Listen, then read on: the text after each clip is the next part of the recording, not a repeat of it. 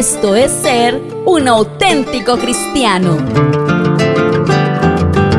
En este podcast te ayudamos a vivir mejor siguiendo las instrucciones de la Biblia de una manera práctica. Somos Radio Auténtica Villavicencio. Bienvenidos. Oye, ¿te conoces a ti mismo?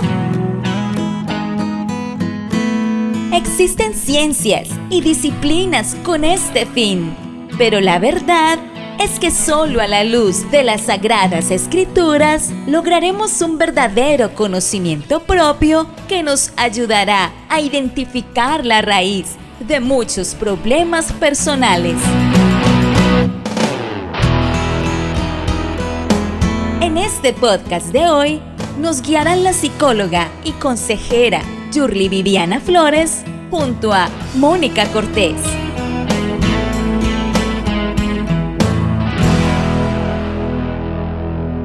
Vamos a hablar de cuán importante es dejar que Dios nos enseñe, nos escudriñe, nos ayude a conocernos a nosotros mismos, porque nosotros en nuestras fuerzas no nos podemos conocer, no podemos decir, si es que yo me conozco bien, yo sé cómo soy. Hay gente que alardea de eso. He escuchado personas, Yurli, que dicen eso, dicen, no, es que yo me conozco perfectamente, yo me conozco bien y sé qué haría y qué no haría en tales situaciones.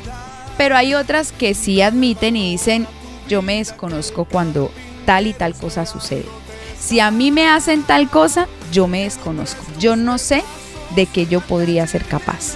Entonces, ante todas estas dos perspectivas que podríamos de pronto, digámoslo así como a manera de introducción, eh, analizar de las personas que dicen yo me conozco perfectamente y los que dicen yo no, yo no sé qué haría si esto me pasara. Yo me desconozco en tales situaciones. Bueno, eh, es importante que nosotros entendamos que pues realmente, y, lo trabajamos con los jóvenes, Mónica, ¿recuerdas el ejercicio que hacíamos con ellos cuando le decíamos eh, en ese plegable de tres, escribe, ¿cómo crees que ¿Qué crees que los demás piensan de ti?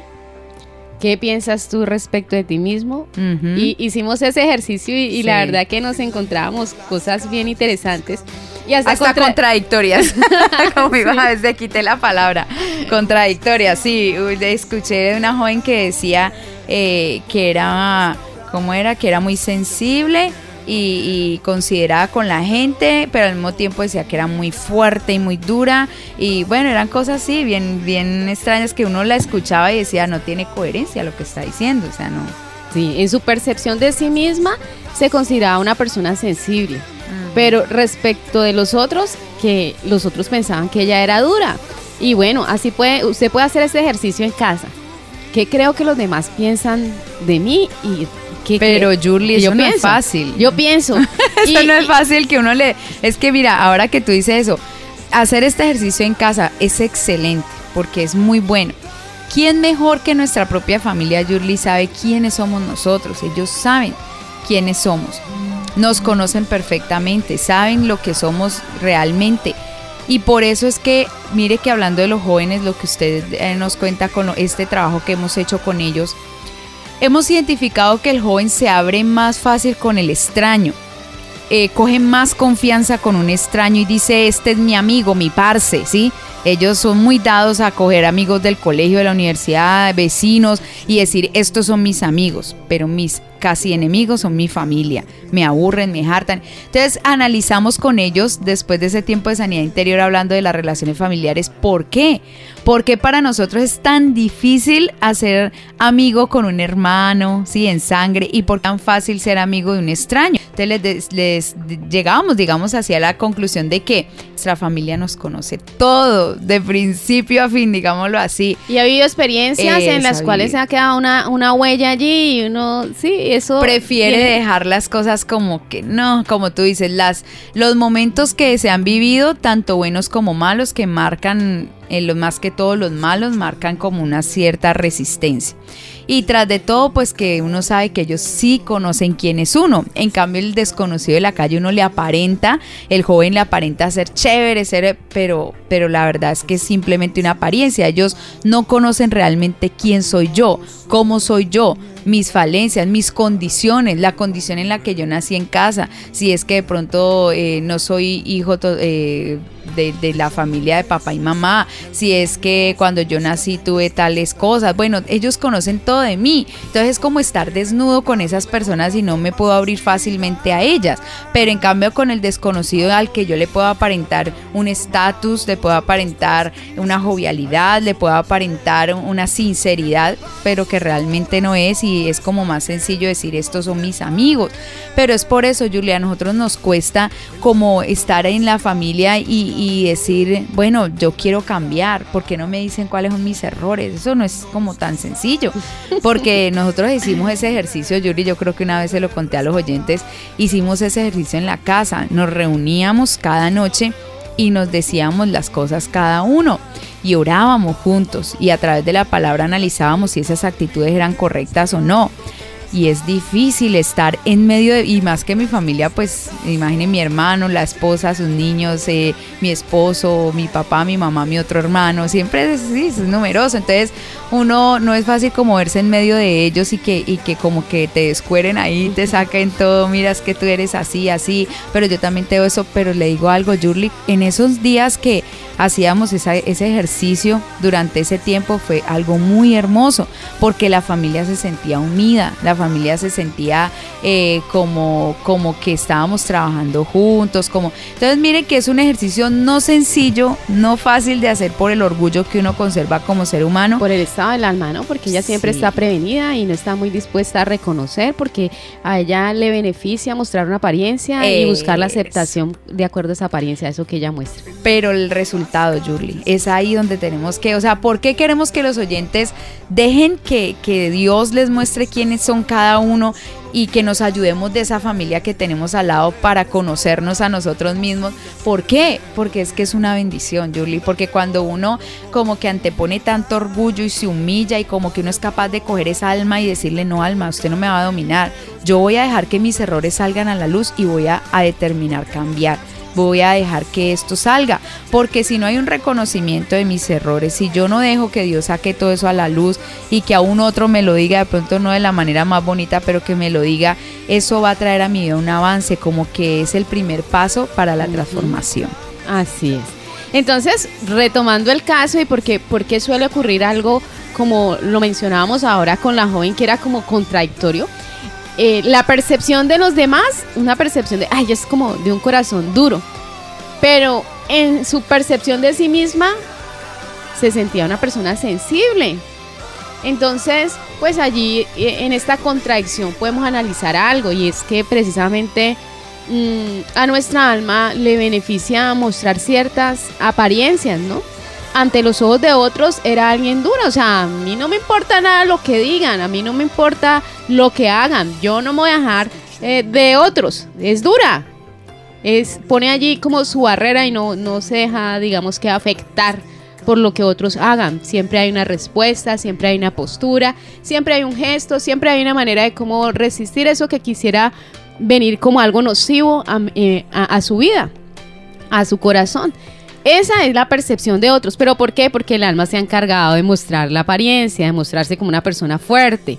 Pero, ¿qué era lo que ella estaba percibiendo de ella? Que era una persona sensible. Que sí, que efectivamente, aunque no lo muestre, el comentario, el gesto, la acción de otro, lo que el otro hizo, quizás dejó de hacer, vino a afectarla interiormente y se guardó eso y se resintió con eso y lo albergó allí en medio de su corazón.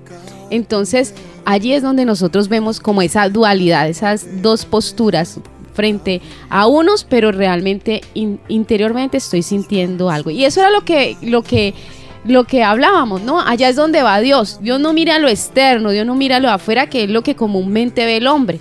Los otros evalúan, es dura de corazón por su postura, por ser rígida, por hablar de esa manera, pero no, no, no ven lo que Dios ve. Eres una persona sensible, a lo largo de tu vida has sido afectada, han venido cosas que te han resentido en el corazón, hay esa, esa manera dura de relacionarte, de vincularte con otros, tiene que ver precisamente con esa, esa necesidad tuya de, de, aceptación. Entonces, pues si yo me pongo sensible y si yo permito que todo me afecte, pues eso me va a generar un problema aún mayor y va a hacer de pronto que los demás, ay no, a esta hay que cogerla con pinza. Pero Julie, eso sí, sí pasa mucho, ¿no? Que hay en especial mujeres que tienen como esa coraza, digámoslo así, como ese sistema de defensa, es lo que tú estás diciendo, ¿no? Es un sistema como a la defensiva donde se muestra dura, que no, que no le da nada como lo que le, lo que le hagan, lo que le digan, diferente pero es simplemente una manera como de, resguardarse, como de, cierta manera de cuidarse allí de los demás, ¿sí? Y, y no sé hasta qué punto eso sea nocivo o sea correcto. Así es. Pero también hay quienes se muestran demasiado sensibles y tienen un propósito, y el propósito es de, manipular y de, y, de querer hacer, guiar las cosas según su deseo. Eso también es otra postura, ¿no? Pero definitivamente, ¿quién es el que conoce el interior? Dios. Y todo lo que tenga que ver con apariencia no está bien. Así es. Entonces, ese es el como, como, como lo que nosotros queremos recalcar aquí, es lo que queremos hacer Dios conoce nuestro interior, es el único que nos va a llevar a conocernos realmente. Todo lo que escuchamos, todo lo que nos pudieran decir los demás, son percepciones. Quizás muchas tengan razón, pero cuando lo escuchemos, tomemos una decisión, tomemos la decisión de ir a buscar la presencia de Dios y decir, Dios, ¿yo por qué escuché esto? Dios, ¿por qué se dice de mí? Se dice de mí ir a la presencia de Dios y decirle eso y, muéstreme usted lo que yo no puedo ver porque estoy tan limitado, porque pues una de las cosas que hace e, ese deseo de nuestra alma de querer mostrar una apariencia, de guardar una imagen, de ganar aceptación de otros, precisamente es como, como camuflar tantas cosas de nuestra vida que aún se hacen imperceptibles a, nuestra vista. Esa es nuestra limitación el, ser humano, aquel con que tú te relacionas, quizás tu pareja, quizás tu, tu padre, tu madre, tu hermano, qué sé yo, quizás él tenga una percepción de ti y te mide, pero igual lo está haciendo desde afuera. Tú lo mismo, tú lo estás haciendo desde algo que tú eh, has querido mostrar, algo en lo que tú aún mismo te has engañado queriendo mostrar una imagen. Bueno, hay que poner un balance. Lo que yo creo, lo que otros piensan y realmente quién soy. Entonces, en ese ejercicio íbamos a ese punto. ¿Realmente quién soy yo? ¿Cómo es que soy yo? Y bueno, allí empezábamos a descubrir todas aquellas cosas que nosotros no consideramos. Ni porque lo oímos de otro, ni porque lo oímos de la voz de nuestra alma, sino porque directamente Dios conoce nuestro corazón y puede ver allá en lo profundo. Dice la escritura allí en, Juan capítulo 2, dice lo siguiente. Dice, estando en Jerusalén en la fiesta de la Pascua, muchos creyeron en su nombre, viendo las señales que hacía. Estoy en Juan capítulo 2, versículo 23, voy al 24. Pero Jesús mismo no se fiaba de ellos, porque conocía a todos y no tenía necesidad de que nadie le diese testimonio del hombre, pues él sabía lo que había en el hombre. ¿Tiene la nueva traducción viviente ahí? Dice, Debido a las señales milagrosas que Jesús hizo en Jerusalén durante la celebración de la Pascua, muchos comenzaron a confiar en él. Pero Jesús no confiaba en ellos porque conocía la naturaleza humana. No hacía falta que nadie le dijera cómo es el ser humano. Mm. Tremendo, ¿no? Tremenda esa palabra. Y, sabes que ahorita que, que me estabas, eh, que estabas leyendo ese versículo, estaba viendo unas palabras muy fuertes de Jesús en Mateo porque es que el Señor siempre le reprochó a los fariseos eso. O sea, es ahí donde uno tiene que confrontarse es no de todo lo que venga de apariencia no es agradable a Dios. O sea, esa es la conclusión, Yurli. Todo lo que yo haga para demostrar algo que yo realmente no soy no es bueno. Porque en algún momento o vamos a explotar y vamos a decir, yo ya me cansé de, de, aparentar lo que no soy y entonces peor todavía la desilusión, ¿sí? Ante la gente que me ama y me ha visto todo el tiempo que con, lo, con los que he crecido siempre o me he relacionado siempre, ver que yo era una cosa y ya no. Entonces, eh, eh, la decepción pues y todo esto tan terrible y, y añadido a la insatisfacción, a la frustración que uno siente como persona. Entonces leía cómo en esas palabras tan fuertes del Señor, el Señor le reprocha eso a los escribas y a los fariseos. Dice, hay de vosotros escribas y fariseos hipócritas.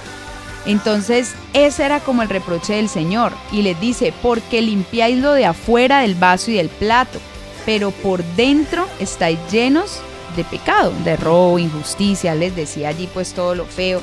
El 26 dice, limpia primero lo de dentro del vaso y del plato para que también lo de fuera sea limpio. Sí es el, el secreto como tan tan tremendo como el Señor se los especificaba, porque él mismo lo decía, es que ustedes no entienden los secretos de Dios, no entienden los misterios de Dios, y por eso les tengo que hablar con parábolas, con cosas como prácticas para que entiendan mi mensaje. Y el Señor lo está haciendo con un, con un traste, con un plato, está diciendo, mire, y que, está directamente vinculada con algo que ellos hacían, eso era un accionar de ellos y sobre eso es el fijo su mirada y puso su enseñanza eh, relacionándolos directamente con ellos. Sí, mire lo tremendo. Entonces le dice, limpie primero el vaso por dentro. Si uno coge un vaso de cristal, Yurli, usted lo puede lavar por fuera muy bien, pero si no lo lavas por dentro, cuando lo pongas allí y lo mires, se va a ver feo, sucio con todo lo de la comida o los resquicios del jugo adentro del vaso. Entonces el Señor les dice, lave primero lo de adentro para que por fuera también se vea lindo, limpio. Ese es el trabajo de nosotros. Mire cómo el Señor, primero, en la cita bíblica de Juan que tú nos dices, cómo el Señor decía, Él conoce la naturaleza humana, Él la sabe, y por eso no se fiaba de nadie, porque sabía que su naturaleza era que tendía a la apariencia, ¿sí? En pocas palabras el Señor estaba diciendo era, yo no me confío de nadie porque yo sé que ustedes son aparentones, ¿sí? Yo conozco la hipocresía del hombre. Eso es lo que el hombre tiende a hacer comúnmente y normalmente. Y, en algún momento, o sea, vinculaba, bueno, esa, esa confianza que en este momento están demostrando, en, un momento se va a ver afectada quizás escuchen los comentarios de los escribas, de los fariseos, escuchen los comentarios de los religiosos, de aquellos que son contradictores. Y bueno, a pesar de que vieron el milagro, a pesar de que vieron la señal, a pesar de que escucharon mi enseñanza y dijeron, wow, a, a partir de eso, de lo que escuchen, se van a dejar influenciar se van a dejar mover y hasta allí les va a llegar su fe o su confianza en mí o en aquello que yo pudiera hacer. Así es, entonces qué bueno es que nosotros podamos trabajar en eso, Yurli. Primero en el reconocimiento de que hay, una, hay un nivel de apariencia en nosotros debido al orgullo. Siempre queremos quedar bien. Eso es algo que no podemos evitar. Identifiquemos por qué es necesario. Miren, yo les quiero decir algo para mí es sorprendente porque es necesario que nosotros nos conozcamos, porque es que nosotros no somos plenamente conscientes de que muchas de las decisiones que tomamos son completamente influenciadas de cosas que se mueven aquí dentro y que nosotros realmente mm, las hemos ignorado, las hemos pasado por alto y, de verdad que, mm, bueno, terminan llevando a decisiones que son desastrosas. Tenía, uno tiene la oportunidad por medio de la consejería y oyente, nada más analice su vida, yo analizo la mía. Y es precisamente de mucha gente que viene a la consejería con lo que decía Mónica, una frustración, con algo que ocurrió en sus vidas que dijeron, yo no sé, yo no sé por qué llegué a esta situación. Personas que han caído en fornicación, personas que han caído en una situación donde realmente un pecado literal delante de Dios. Y esas personas por ejemplo, me decían a mí, y eso son las cosas, algunas de las cosas que yo he escuchado. Yo no sé por qué yo caí en esa situación. Si yo era de los que pensaban, no, yo voy a, ya desde que conocí al Señor, yo dejo toda esa vida pasada, yo me desconecto de ese pecado, yo no necesito, yo para qué, yo, y hay una, un sinnúmero de razones donde ellos allí se programaron, ellos creen que se programaron. Pero resulta que no atendieron el asunto y en su momento se vieron en esa situación. Y su gran pregunta es, ¿por qué yo lo hice? Si yo pensaba de esta manera, si yo creía en esto, si yo había buscado esto, ¿por qué llegué a ese punto? ¿Por qué llegué a esa decisión? ¿Por qué, por qué tomé una decisión tan contraria a lo que yo había pensado? Mm. Y muchos vienen en esa situación. Alguien me decía, la decisión más terrible de mi vida fue haberme casado. Estaba recién, recién casada y, la decisión más, esta persona decía, la decisión más terrible fue haberme casado. Yo no sé por qué yo hice eso. Siempre disfruté de estar soltero, siempre disfruté de, de ese estado, siempre disfruté el hecho de que, pues, tenía mi profesión, tenía mi trabajo, podía hacer esto, aquello, podía desenvolverme. Mm, tenía como una, un corazón altruista, siempre buscaba el contacto con otros, buscaba ayudar. Entonces yo veía que mi vida giraba en torno a todo esto. Y, y bueno, me gustaba viajar y me gustaba, bueno, el día que quise hacer cosas por mí las hice y cuando no, no, bueno, tantas cosas que pueden estar allí e, en ese corazón, tantos argumentos de los que se llena el alma. Hmm. Dice, cuando en, en un tiempo muy corto aparece alguien y yo empiezo a contemplar estas cosas y efectivamente yo termino casándome. Y me decía, yo por qué no esperé un mes más para que yo hubiera conocido esta persona, yo hubiera sabido con quién yo me estaba metiendo y hubiera tomado la decisión de no casarme. Tremendo. Yo por qué no esperé. Claro. Cuando yo me veo al frente de esta persona, digo, voy a vivir un- con ella. Yo no sé hasta cuándo, hasta que la muerte nos separe. Yo veo que es tan completamente distinta a mí. Cuando yo veo que no somos afines a muchas cosas, que disfruta de unas y yo disfruto de otras y como que en eso no hay No una afinidad, no, no compaginamos, como que yo dije, ¿yo qué fue lo que hice? Pero yo creo que hubo un punto allí, Yurli, que, que la tocó y como que eh, el deseo de aparentar está ahí. Porque viene, Yurli, como la confrontación de, ah, es que te va a dejar el tren. Ah, es que tan mala eres que nadie se quiere casar contigo. Ah, es que tan fea eres que nadie se fija en ti. Entonces, esos argumentos llegan a un momento en que hasta pesan más que lo que yo realmente siento en mi corazón. Y le damos más relevancia a Yurli a lo que otros están pensando de mí que Por la que- necesidad de aceptación. eso, que lo que yo realmente siento y, y sé, tengo la convicción en mí que no debo hacer o que debo hacer. necesitamos conocernos, necesitamos entrar en ese contacto con Dios y conocernos interiormente y, y ver realmente qué hay en nosotros y cuáles son nuestros cimientos. Porque cuántas decisiones tomadas, alguien me decía, yo, fue una locura lo que hice.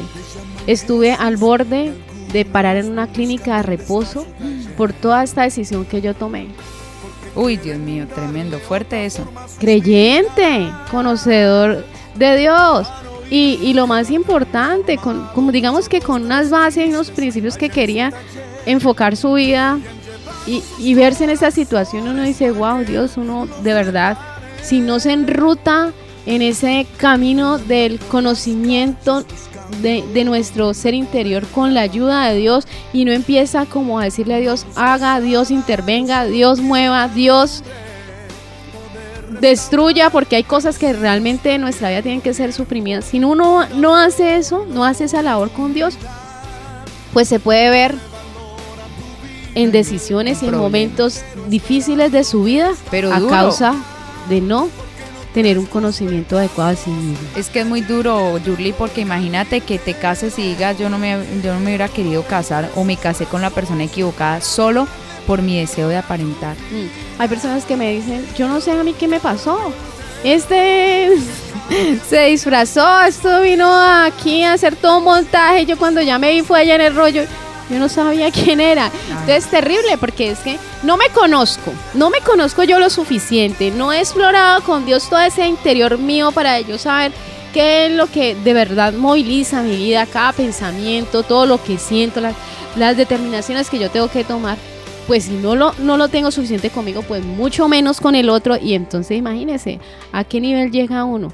A un nivel de desestabilizarse tanto de que se afecten tanto sus emociones que puedan cometer locuras, pues unos adulterarán, otros dirán, no, hasta aquí, yo ya no pude vivir con usted, tantas diferencias, tanto no, es irreconciliable todo lo que nosotros vivimos, ¿no? Y bueno, toman decisiones y se van y constituyen otros hogares, todo por fuera del, del, del contexto de lo que Dios quiere, del, fuera del contexto bíblico, y cuántos de verdad tan afectados que pueden llegar a terminar en la clínica de reposo. Oiga, alguien que se conectó con Dios un día, alguien que gozó de la paz de Dios, porque ¿Qué es que nosotros entremos en contacto con Dios desde un momento? Es una experiencia de paz que nosotros inimaginables, que, que nunca las hubiésemos conseguido, que nadie las propinó a nuestra vida, solo Dios pudo hacerlo que las decisiones de uno por no conocerse, por no conocer a otra persona, lo lleven a uno a las instancias de sentirse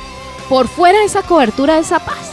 Es algo muy tremendo cuando es uno de los regalos que Dios nos ha dado, cuando es uno de los regalos que Dios nos ha concedido estar allí bajo esa cobertura de esa paz, crecer en esas experiencias de paz, hacer que ese umbral de la paz cada vez se extienda, porque las experiencias nos permiten cada vez comprobar que Dios está ahí con nosotros, que Él es nuestra ayuda y que nos va a dar la salida frente a las diferentes circunstancias de nuestra vida.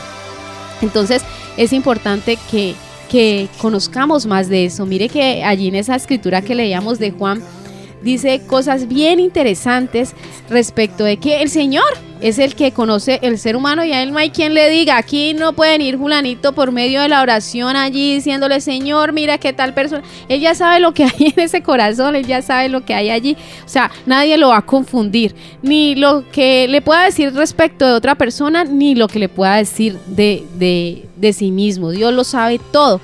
Mira que por allá en, en Apocalipsis algo bien interesante que pues Dios nos permita de pronto desarrollar a través de estos programas que Dios se vincula con la iglesia y se vincula con la iglesia y, muestra diferentes características de lo que hay en la iglesia donde Él le permite a esa iglesia reconocerse.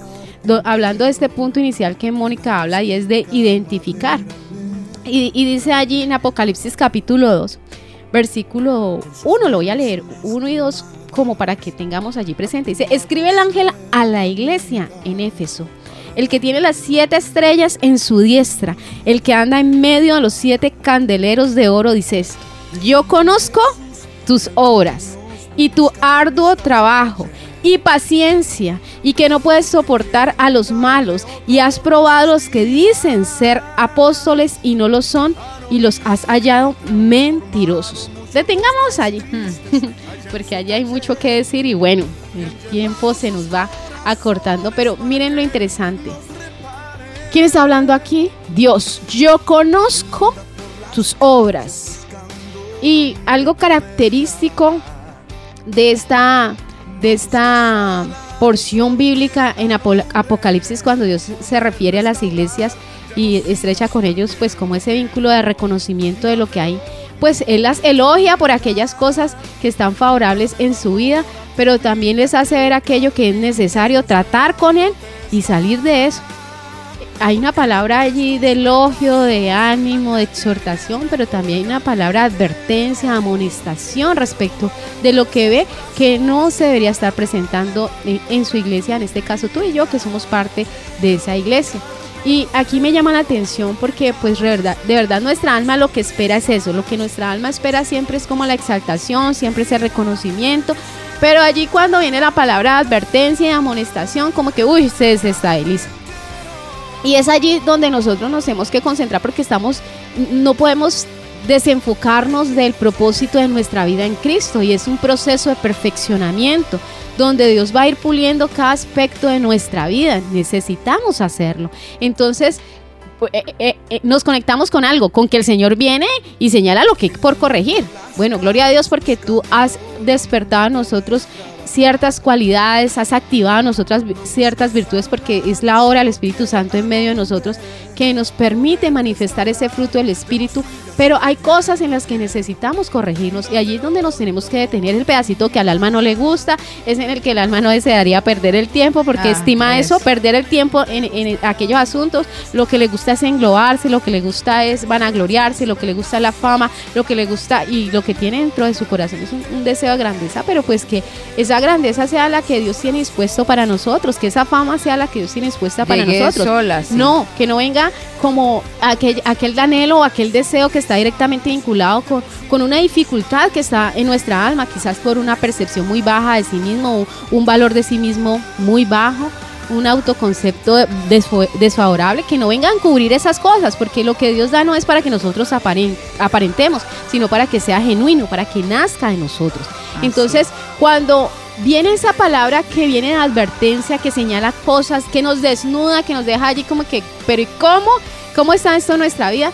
sucede lo que decía Mónica, y yo quiero describirlo muy bien. O sea, primeramente nosotros nos negamos, el alma se niega a aceptar lo que se está señalando, que, lo que quizás Dios está mostrando y quizás suceda a alguien. El alma se niega a eso, no, no es posible, no, pero es que si yo esto, si yo aquello, y entonces vive como ese momento de confrontación y lo primero es que el alma se niega. ¿No has notado tú que cuando estamos, por ejemplo, hablando con alguien y estamos en un proceso, uno, Dios le permite señalar algo que no se ha considerado, que no se ha tenido en cuenta dentro de todo el discurso que dice el, aconsejado, y uno va y señala algo y no, pero si es que yo tal cosa, no, pero si siempre hay como... Disimula, como que no, no lo ve tan grave no lo ve tan grave. Yo siempre le digo a las personas, y bueno, es algo que me tengo que repetir a mí misma, no tienes que responder nada ahora, no tienes que decir si efectivamente así es. No, ve y habla con Dios y dile que te lo muestre. Porque solo Dios puede saber qué tan potencial esté eso en su vida. Quizás sea, esté y sea muy sutil, quizás esté medianamente o quizás sea algo fuerte en tu vida que tú no, no tienes conciencia de eso. Entonces, primero esa negación. Segundo, bueno, cuando Dios nos convence, entonces viene lo que decía Mónica, una decepción muy grande. Y, digamos que un desánimo como que cómo es posible. Y digamos que en esta fase se quedan muchas personas y por eso empiezan como a distanciarse en su relación con Dios. Y en esta fase muchas personas hasta determinan apartarse de Dios. Hay quienes están en la congregación y están apartados de la relación con Dios. Y hay quienes definitivamente tomaron el camino del mundo porque vieron que no, pues si yo no puedo con esto, si eso sigue allí, no, definitivamente no, es muy duro, esto Dios nunca me lo va a poder perdonar, esto Dios nunca... Desestimamos el poder de Dios para hacer cosas grandes en medio de nuestra vida. Yurli, yo pienso que eso que tú tocas es muy, muy importante. Y ojalá nos dediquemos unos cuantos miércoles, ahora que estamos en, en los miércoles de sanidad interior, a hablar de ese sentimiento de culpa, porque he tenido la oportunidad de hablar con muchos jovencitos y jovencitas que se sienten así. Que dicen, no, yo identifiqué ya mi problema, ya lo vi grave, ahora sí, después de que no lo veían grave, como tú dices. Llegó el momento de la misericordia de Dios donde esa persona identifica y dice, sí, esto está, está mal, yo estoy muy mal. Pero tú crees que la decisión de ellos es salir de ahí? No, porque el diablo los apachurra y les dice, no señor, es que usted Usted no, no puede salir de ahí, usted no va a ser capaz y crea algo, Dios usted nunca lo va a perdonar por eso, porque todo lo que usted ha hecho es horrible. Entonces la gente se queda ahí y de verdad, o con ese sentimiento de culpa, Yurli, que tú nombras, los cogen y le dicen, no, pero es que usted qué, de qué se las va a picar si usted no es ningún santo y los van sumiendo en un pecado horrible a través de eso. Seguro que cuando empezó, ellos no eran así como lo que el diablo les empezó a decir a través de una persona pero a medida que fueron escuchando esas palabras, usted no es tan santo, usted no es un santurrón, usted tiene esto, usted es una no sé qué, usted es un no sé cuántas. Le empezaron a creer al diablo y de verdad y sí se dejaron arrastrar a algo que ellos mismos sienten que de ahí no van a poder salir. Por ese trabajo del diablo, de empezar como a acribillarlos, a decir, usted no puede, es que usted mire, usted está destituido de la gracia de Dios. Hay quienes piensan frente a esa situación, o sea, cuando ya se sienten descubiertos y que Dios les ha señalado y, lo que tú dices es clave, ya ven la gravedad de su asunto, entonces piensan, y bueno, yo, ¿a dónde voy a ir? ¿Y yo a quién le voy a ayudar? Usted ya lo sabe, Señor, usted ya me lo mostró, pero yo no me siento con la suficiente confianza para ir en busca de alguien. Y se quedan allí en el pensamiento de, ¿En quién voy a confiar? ¿A quién le voy a decir esto? ¿Quién será que me va a poder ayudar? Y ahí es donde viene todo el engaño del diablo, donde no, hay quien no. No, pues si usted dice, si usted habla, no, puede venir el mundo encima. No, si usted dice y usted habla, pues la verdad es que va, a quedar destruido. va a quedar al descubierto y bueno, se te va a venir todo encima y todos van a, a tener esa como mala apariencia, mala, esa, esa, mala fama. Esa acusación, la palabra, ¿no? Hacia ti. A esa acusación, y eso es lo que quiere el enemigo. Cuando nosotros tenemos que tener una conciencia a algo, y es que el mismo Jesús vino a sacarnos del lugar de la condenación. Y nuestra labor en nuestra vida como creyentes tiene que ver con eso con que nosotros seamos plenamente conscientes. Yo ya no soy de ese lugar. Yo ya no puedo ni tomar una posición de, de víctima, ni, ni de acusación todo el tiempo, ni de autoculparme, ni de estar culpando a otro, ni estar buscando a quien echarle toda la responsabilidad a lo que estoy viviendo. No, yo necesito de verdad tomar conciencia de dónde fue que me sacó el Señor. Y precisamente eh, ese es el proceso de sanidad interior. Miren, no es otra cosa, sino que nosotros nos conectemos con nuestro Señor Jesús, que hagamos un reconocimiento de Él, de su obra, de todo lo que otorgó a, mi vida y que en este proceso no digamos otra cosa, Señor, yo acepto todo lo que usted ganó por mí, yo acepto lo que usted ha determinado que hacer para mi vida, sanidad, libertad, paz, prosperidad, bendición. Yo determino, Señor, recibirlo, o sea, yo no voy a aceptar que lo que hizo parte de una vida pasada, lo que me ha querido acusar ahora, que lo que me ha querido mantener ahora como allí en ese error, pues permanezca. Yo quiero lo suyo, lo que usted tiene para mí. Yo creo que Dios, usted tiene las mejores intenciones conmigo, pero tiene todo el poder para hacer de verdad que mi vida viva esa transformación, ese cambio que usted vino a traer. Yo no me quiero conformar a mostrar una apariencia cuando en usted tengo toda la posibilidad de vivir una vida nueva, distinta y diferente. Escucha, descarga y comparte nuestros podcasts. Estamos como Radio Auténtica Villavicencio en TuneIn, Spotify, Google Play Music, Deezer y iTunes. Temas prácticos de familia, salud, finanzas, sanidad interior y muchos más que puedes disfrutar en tus dispositivos móviles y compartirlos para que otros sean bendecidos con la palabra de Dios. Recuerda buscarnos en todas estas plataformas como Radio Auténtica Villavicencio, innovando y renovándonos para alcanzar a muchos más con nuestra voz, e imagen, de la verdad. Síguenos, síguenos en Facebook como Radio Auténtica Villavicencio, en Instagram como auténtica-villavicencio, en Twitter como arroba auténtica 1080 AM. En TuneIn Radio como Radio Auténtica Villavicencio. Visita nuestra página web y escúchanos en audio real auténtica 1080 am.com. Radio Auténtica Villavicencio. Voz, e imagen, de la verdad.